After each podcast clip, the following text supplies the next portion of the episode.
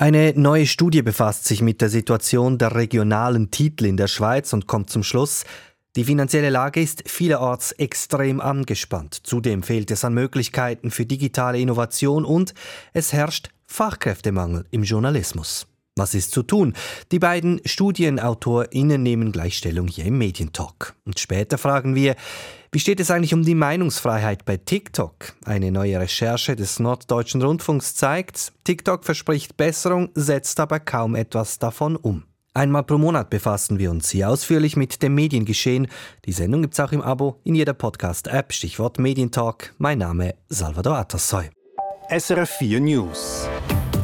Medientalk.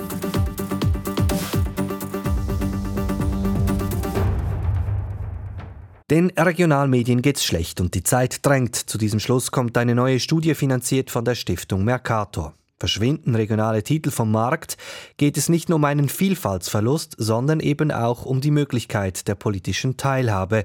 Eine Studie der Universität Zürich aus dem Jahre 2018, die ja auch schon Thema im Medientalk war, zeigt, dass es einen Zusammenhang gibt zwischen Auflage und Verbreitung von Regionalmedien und Wahlbeteiligung bei regionalen Ereignissen. Die Studie mit dem Titel Unterstützung für den Schweizer Lokaljournalismus befasst sich jetzt darum nicht nur mit dem Status quo, sondern auch mit möglichen Lösungsansätzen in den Regionen, etwa zur Finanzierung und Zusammenarbeit. Für die Studie haben die beiden AutorInnen Konrad Weber und Stefanie Grubenmann Stimmen von Genf bis ins Puschlaf gesammelt, mit Vertretern von Medienhäusern aus allen Sprachregionen gesprochen, allerdings nur Print- bzw. Online-Titel, also kein Audio und kein Video. Konrad Weber ist selbstständiger Strategieberater. Stefanie Grubenmann ist als Content-Strategin bei der Agentur LIB tätig. Beide waren zu Gast im Medientalk und haben die wichtigsten Erkenntnisse dieser Studie zusammengefasst. Also was wir gesehen haben, ist, dass die Situation wirklich angespannt ist. Also die Krise, von der wir schon seit Jahren sprechen, die ist auch im Lokaljournalismus angekommen.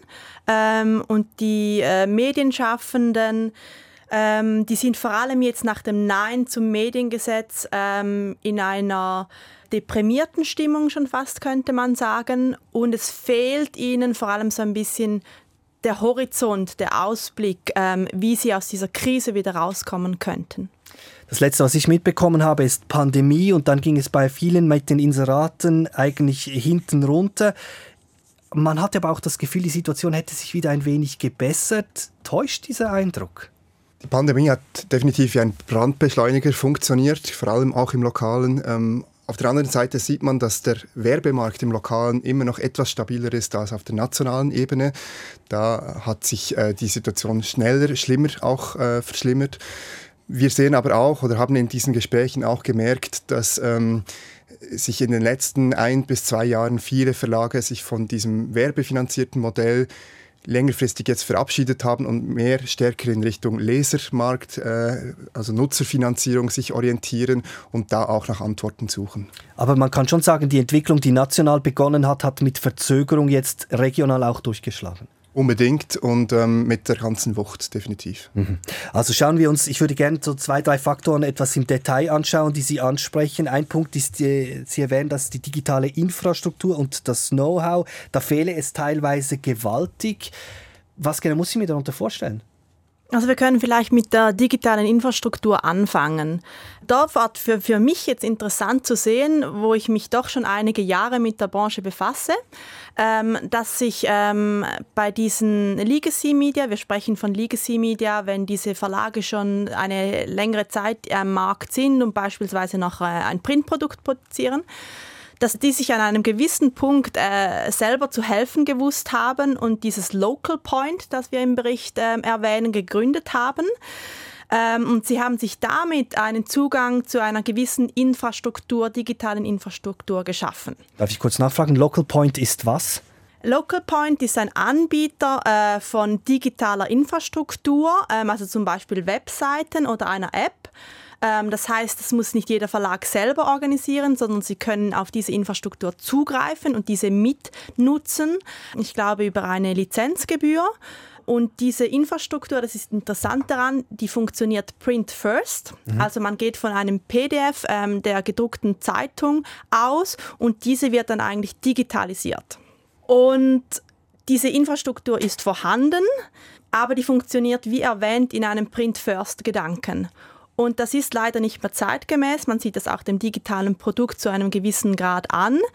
Und die Verlage haben wie die Herausforderungen, dass sie es aus eigener Kraft aber nicht schaffen, hier zu innovieren. Außerdem haben sie die Herausforderung, äh, dass sie, wie gesagt, Print First arbeiten. Das heißt, ähm, die, die Geschichten, ähm, die Nachrichten werden auch nicht für digital aufgemacht. Sie haben teilweise etwas Ressourcen, zum einzelne äh, Geschichten digital zu adaptieren, aber für mehr reicht es nicht. Und da kommen wir dann eben auch äh, zu den Skills. Wir wissen, dass man heute äh, Geschichten digital anders erzählt als auf Print. Und, und sich hier damit zu befassen, diese Kompetenzen aufzubauen, sich vielleicht auch zusätzliche Ressourcen im Team anzuschaffen, hier fehlt einfach wirklich die Power. Hier ist fehlt die Finanzkraft. Eben, also ist das Geld letzten, ist eine Frage des Geldes oder ist es auch eine, ich habe mir überlegt, oder? Es ist natürlich auch nicht ganz einfach dann in abgelegenen Regionen jemanden zu finden, der so etwas kann. Also ist es wirklich nur das Geld? Nein, tatsächlich äh, wurde der Fachkräftemangel als eines der wichtigsten Probleme uns immer wieder geschildert. Es ging da tatsächlich darum, die geeigneten Leute zu finden, zum einen beim Nachwuchs, aber auch bei den seniorigeren Profilen, den erfahrenen Profilen ist es extrem schwer fürs Lokale passendes Know-how zu finden, sei das bei der Recherche, beim digitalen Storytelling oder dann auch bei der Vermarktung. Da fehlt es wirklich auch an, an Wissen, an, an Ressourcen, also an, an Menschen, die dann da, darin auch arbeiten. Sie haben es zu Beginn äh, erwähnt, die Medienförderung vielmal als Stichwort. Hat man wirklich so extrem darauf gesetzt, dass der Bund dann letzten Endes hier zu Hilfe kommt? Ich glaube, man hat nicht nur darauf gesetzt, man hat tatsächlich auch äh, da Hoffnungen dafür gehabt, dass da jetzt ähm, mit diesem Gesetz zumindest für die nächsten fünf, sieben Jahren ein bisschen mehr Sauerstoff auch fürs System vorhanden wäre. Weil viele dieser kleinen unabhängigen Verlage, die wir gesprochen haben, die ähm, können wirklich aktuell von, von der Hand ins Mund leben, sozusagen, dass sie da äh, vielleicht den aktuellen Betrieb finanzieren können, aber die längerfristigen Investitionen, die Investitionen auch in die äh, digitale Infrastruktur, wie wir es besprochen hatten, oder eben auch in, in den Ausbau, den digitalen, die fehlen. Und da hätte das Gesetz tatsächlich etwas mehr Spielraum gegeben obwohl man natürlich auch in der Branche gemerkt hat, dass das nicht sehr dass da die Positionen schwer vermittelbar waren. Es kam auch sehr viel Selbstkritik in den Gesprächen, dass es da sehr schwer ist, zum, zum Beispiel das überhaupt auch zu übertragen auf die Bevölkerung, zu erklären, weshalb Lokaljournalismus wichtig ist für die Bevölkerung. Wenn man das weiterdenkt, dann müsste man ja sagen, wirtschaftlich gesehen kommt es dann entweder mal zum Konkurs oder zu einer Fusion. Sind das Dinge, die auch angetönt wurden? Ja, also das haben wir ganz klar gehört. Die Stimmen gingen in diese Richtung, dass man sich eben teilweise bei diesen Verlagen wirklich auf diese Abstimmung noch hingeschleppt hat, weil man gehofft hat, okay, jetzt kommt die Unterstützung, die uns erlaubt, äh, diese Transformation über die nächsten Jahre durchzuführen und jetzt ist sie eben nicht gekommen. Und das wird ähm, äh, zum Eingehen von einzelnen Verlagen führen, vielleicht auch zum Zusammenschluss von Verlagen. Das ist die Situation, ja. Sie haben ja verschiedene Lösungsansätze in dieser Studie kritisiert. Sie sprechen, das ist, glaube ich, der interessanteste Gedanke, von einer Art Labor jeweils auf kantonaler Ebene. Können Sie mal kurz erklären, was Sie damit meinen?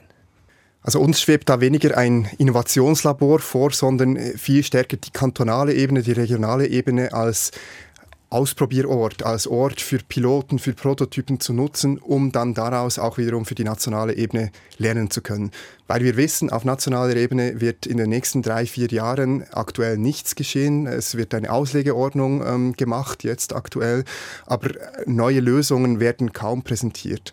Und deshalb wäre es jetzt an der Zeit, schnell ins, ins Doing, ins Umsetzen zu kommen und das kann auf kantonaler Ebene zum Beispiel geschehen. Da gibt es verschiedene Projekte. Was wir aber auch gemerkt haben in der Studie ist, dass der Austausch, die Koordination untereinander, dass die sehr klein bis fast gar nicht vorhanden ist und man da deshalb auch gar nicht wirklich von, voneinander lernen kann. Und da, da sind wir überzeugt, dass es dort eigentlich äh, mehr Koordination, mehr Potenzial gäbe, um sich äh, auszutauschen. Und vielleicht noch ergänzend, ich glaube, diese Idee ist sehr schweizerisch, oder? Hier können wirklich, wir wirklich die, die föderale Eigenschaft der Schweiz ausspielen, indem wir die verschiedenen Kantone nutzen, um verschiedene Ideen ins Rennen zu führen. Und da geht es nicht darum, welche Idee gewinnt, welche Idee ist äh, besser, sondern dass wir schneller sind, indem wir mehrere Ideen parallel ausprobieren und verbessern können. Aber trotzdem, die Frage der Finanzierung bleibt. Bedeutet das jetzt, dass Sie einfach die Finanzierung von nationaler Ebene, Bund, jetzt an die Kantone delegieren und hoffen, dass es da dann funktioniert? Oder wie stellen Sie sich das vor? Ich glaube, es braucht ein Zusammenspiel von ganz vielen verschiedenen äh, Parteien. Zum einen ähm, von den Medienhäusern selbst, die mit Ideen kommen, wie man ihnen denn tatsächlich helfen könnte. Das haben wir auch gemerkt in den Gesprächen, dass man zwar dieses Geld gerne angenommen hat, aber dann trotzdem die Ideen zum Teil gefehlt haben, was man mit diesem Geld gemacht hätte. Dann braucht es vielleicht auch neue andere ähm, äh, Player, wie zum Beispiel Stiftungen, die vielleicht auch etwas unabhängiger von der Politik dann auch als Mittelsorgan zwischen Kantonen und den Verlagen zum Beispiel agieren könnten. Und dann, ja, braucht es auch die politische Ebene, weil es tatsächlich auch einfach Bereiche gibt im Lokaljournalismus, die sich zum Teil nicht oder nur teilweise finanzieren lassen. Und ähm, da braucht es ein, ein gemeinsames Ringen um Lösungen und neue Ideen, um eben diese Finanzierung dann tatsächlich auch umzusetzen. Es gibt ja diverse Probleme bei den Stiftungen. Das ist ja mittlerweile auch bekannt. Der Stiftungszweck ist ja oft so geschrieben, dass die Medien eben davon nicht profitieren können. Also es gibt schon noch große Hindernisse auf diesem Weg. Ich glaube, da müssen sich die Medienhäuser tatsächlich auch für sich selbst überlegen, wo sie ihre Zukunft sehen. Wollen sie nach wie vor ein ein Werbemodell oder auch ein, ein, Finanzierungsmodell anwenden, bei dem sie vielleicht irgendwann doch noch Geld daraus äh, generieren können? Oder glauben sie nicht mehr daran? Und da haben wir auch wirklich verschiedene Positionen gehört. Glauben sie nicht mehr daran und sagen sie, Journalismus ist per se ein öffentliches Gut, das wird auch von der Gemeinschaft getragen und wir sind auch als Organisation gemeinnützig und versuchen da ähm, andere Wege, eben vielleicht über Stiftungen, über andere Finanzierungsquellen dann auch zu erschließen. Also Sie haben sich jetzt mit denen befasst, die national in der Regel nicht so viel Aufmerksamkeit bekommen, auch weil man nicht merkt, wenn es im Regionalen schlecht geht auf nationaler Ebene, sondern eben nur die Leute vor Ort das jeweils mitkriegen. Was haben Sie denn jetzt für Reaktionen auf diese Studie gekriegt? Also hat man hier jetzt beispielsweise von Stiftungs- oder kantonaler Seite Interesse signalisiert? Also wir durften uns über viel Aufmerksamkeit äh, über den Bericht freuen und wir haben diverse Kontakte bekommen. Wir haben verschiedene Einladungen für Gespräche bekommen, die wir sehr gerne wahrnehmen. Ähm, und wir stütz, unterstützen verschiedene Parteien auch sehr gerne, hier jetzt in dieses Doing reinzukommen. Äh, ich glaube, was wichtig ist, ist, äh, dass vor allem auch die Medienschaffenden ähm, aktiv werden. Und ich glaube, das möchten wir auch betonen um diese Medienförder-, Medienunterstützungsmaßnahmen jetzt zu, ähm, zu entwickeln, braucht es wirklich die Medienschaffenden am Tisch, dass wir gute Lösungen finden. Wir haben bei diesem Feedback, ähm, weil wir eben gerade die kantonale Ebene betonen, auch wieder diese Vorbehalte gehört, die Sie ja schon angesprochen haben. Und ich glaube, es ist jetzt wirklich wichtig, dass diese Parteien möglichst schnell an einen Tisch kommen, sehr gerne auch ähm, über Stiftungen, Verbände beispielsweise moderiert und dass man dann gemeinsam an diesen Lösungen arbeitet und sie wirklich gestaltet. Sagt Co-Autorin Stefanie Grubenmann. Sie hat an der Universität St. Gallen im Team von Miriam Mekel über Innovation im Journalismus promoviert und danach hat sie mehrere Jahre in diesem Bereich an Hochschulen unterrichtet und geforscht. Sie war zusammen mit Konrad Weber zu Gast im Medientalk. Weber ist heute selbstständiger Strategieberater und war zuvor während Jahren Digitalstratege hier bei SRF. SRF 4 News. Medientalk. Hier geht's nun weiter mit TikTok, der Social-Media-Plattform, die für ihre kurzen Filmchen bekannt ist, und der Frage, wie fest schränkt diese Social-Media-Plattform eigentlich die Meinungsfreiheit ein? Eine Recherche des Norddeutschen Rundfunks NDR zeigte jüngst wieder einmal, Offenbar benutzt die chinesische Firma nach wie vor Wortfilter, die den Userinnen und User zwar vorgaukeln, ihre Interaktion auf der Plattform finde statt, in Wirklichkeit jedoch werden die Kommentare gelöscht, wenn sie bestimmte Wörter beinhalten. Wie relevant ist das? Um zu verstehen, welche Bedeutung TikTok gerade für junge Menschen hat, hier ein paar Zahlen.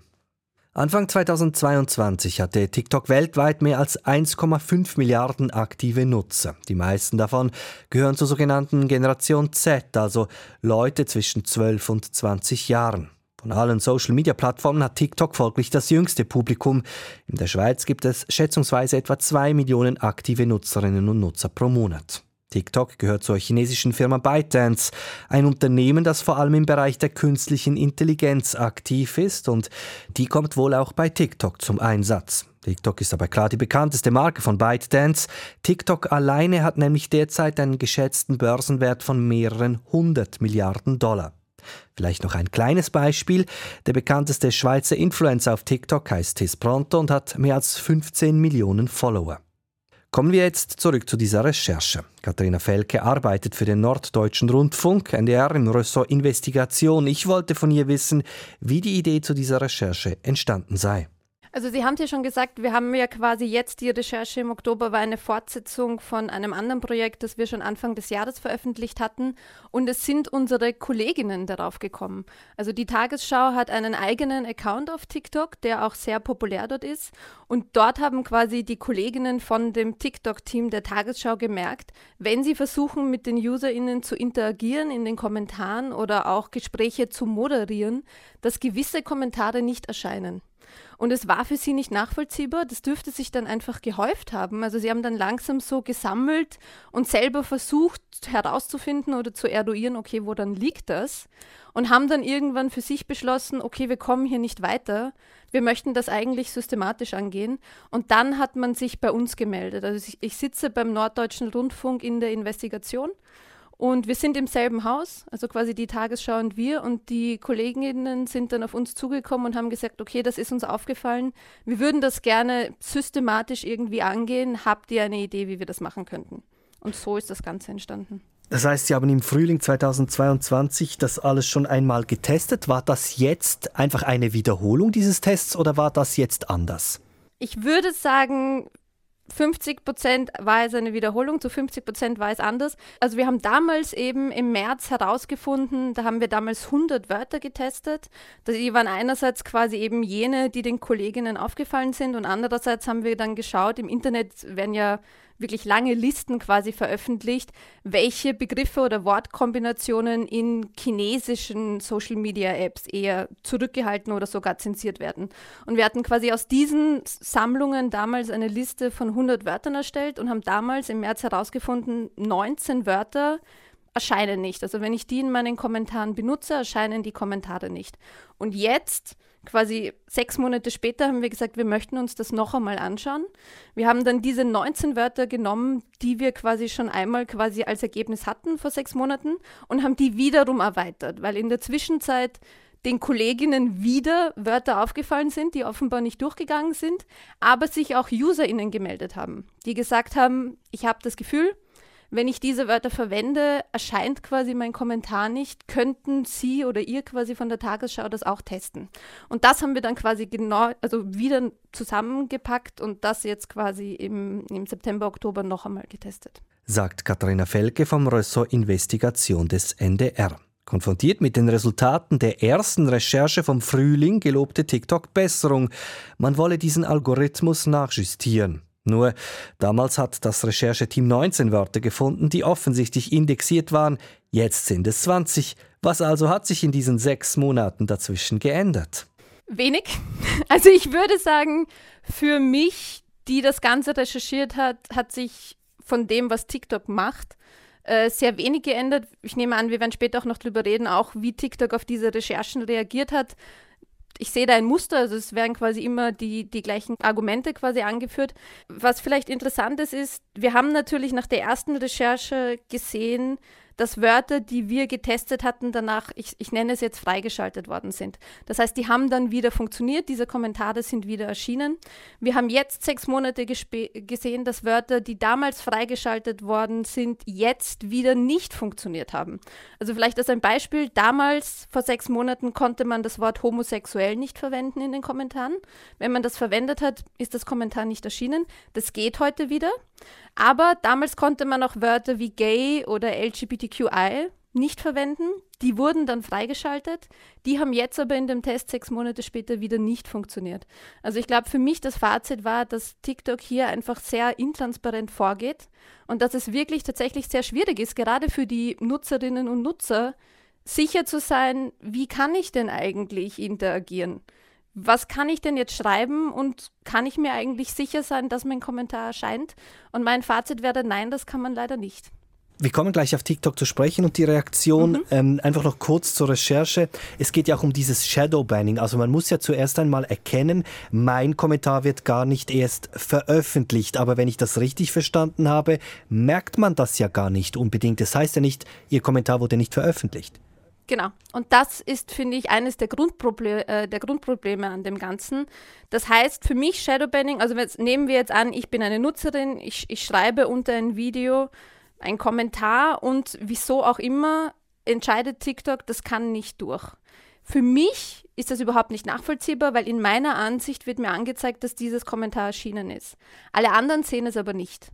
Und das ist eben genau diese Krux quasi an dem Shadowbanning, dass es für mich eigentlich als Einzelperson überhaupt nicht nachvollziehbar ist, inwieweit ich jetzt an den öffentlichen Diskussionen teilnehme oder nicht. Müsste man nicht noch etwas arger formulieren und sagen, TikTok täuscht hier eigentlich eine Realität vor, die dann gar nicht eintritt. Ja, ich finde, das kann man sogar so sagen. Also wir haben auch ähm, mit Expertinnen dazu gesprochen, die natürlich auch gesagt haben, eigentlich Unternehmen, die so vorgehen, da muss man eigentlich schon von Agenda Cutting sprechen. Also das bedeutet in der Kommunikationswissenschaft, dass einfach sukzessive, wenn Begriffe herausgefiltert werden, Themen natürlich, die mit diesen Begriffen zusammenhängen, immer weniger stattfinden auf diesen Plattformen. Also wir haben zum Beispiel in beiden Recherchen gemerkt, Begriffe, die mit der Sexualität zu tun haben oder der LGBTQI-Community, sind unverhältnismäßig oft zurückgenommen worden. Das heißt, ich müsste dann einfach folglich in dem Fall sagen, okay, ich kann offensichtlich weniger über diese Thematiken sprechen. Das kann ja sehr subtil passieren. Und dann muss man sich natürlich, das wäre jetzt, jetzt das Worst-Case-Szenario, irgendwann werden diese Gruppen auf diesen Plattformen einfach nicht mehr stattfinden. Also dann wird über diese Thematiken nicht mehr gesprochen, die finden, die finden in der öffentlichen Diskussion nicht mehr statt. Und dann eben im schlimmsten Fall verlassen diese Gruppen diese, diese Plattform. Und das ist eben dieses Agenda-Cutting. Und ich finde, gerade TikTok trägt da eine große Verantwortung sprechen wir darüber, wie TikTok darauf reagiert hat. Also interessanterweise ja. hat man reagiert auf das. Das ist ja schon mal erstaunlich für mich. Es scheint eine Art Imagepflege zu sein. Beim ersten Mal hat man reagiert, beim zweiten Mal auch und lustigerweise ja ganz ähnlich. Genau, also man hat uns in beiden Fällen ganz klar gesagt, da sind Fehler passiert. Also damit finde ich, sind sie auch sehr offen umgegangen und haben gesagt, das hätte auch nicht passieren dürfen. Man hat uns sowohl beim ersten als auch beim zweiten Mal gesagt, man möchte die Moderation natürlich verbessern. Ähm, man wird sich das anschauen, man wird das quasi sehr detailliert überprüfen, seine Strategie überdenken. Das war natürlich zum Teil auch Anlass für uns zu sagen, wir möchten sechs Monate später noch einmal darauf schauen, was wurde denn davon umgesetzt.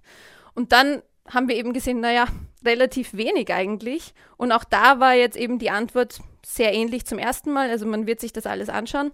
Man hat aber diesmal auch, und das hatten wir beim, quasi bei der ersten Recherche nicht, eingeräumt, dass diese automatisierten Wortfilter, also wir, wir reden von einem Algorithmus, der da quasi eingesetzt wird, der schon, und das hat eben uns TikTok gesagt, proaktiv durch die Kommentare geht und quasi schauen soll, entweder Spam-Verhalten zu identifizieren und eben diese Kommentare dann herauszunehmen oder eben Kommentare, wo man sagt, das verstößt gegen TikToks Richtlinien, das irgendwie vorab eben auszufiltern und rauszunehmen.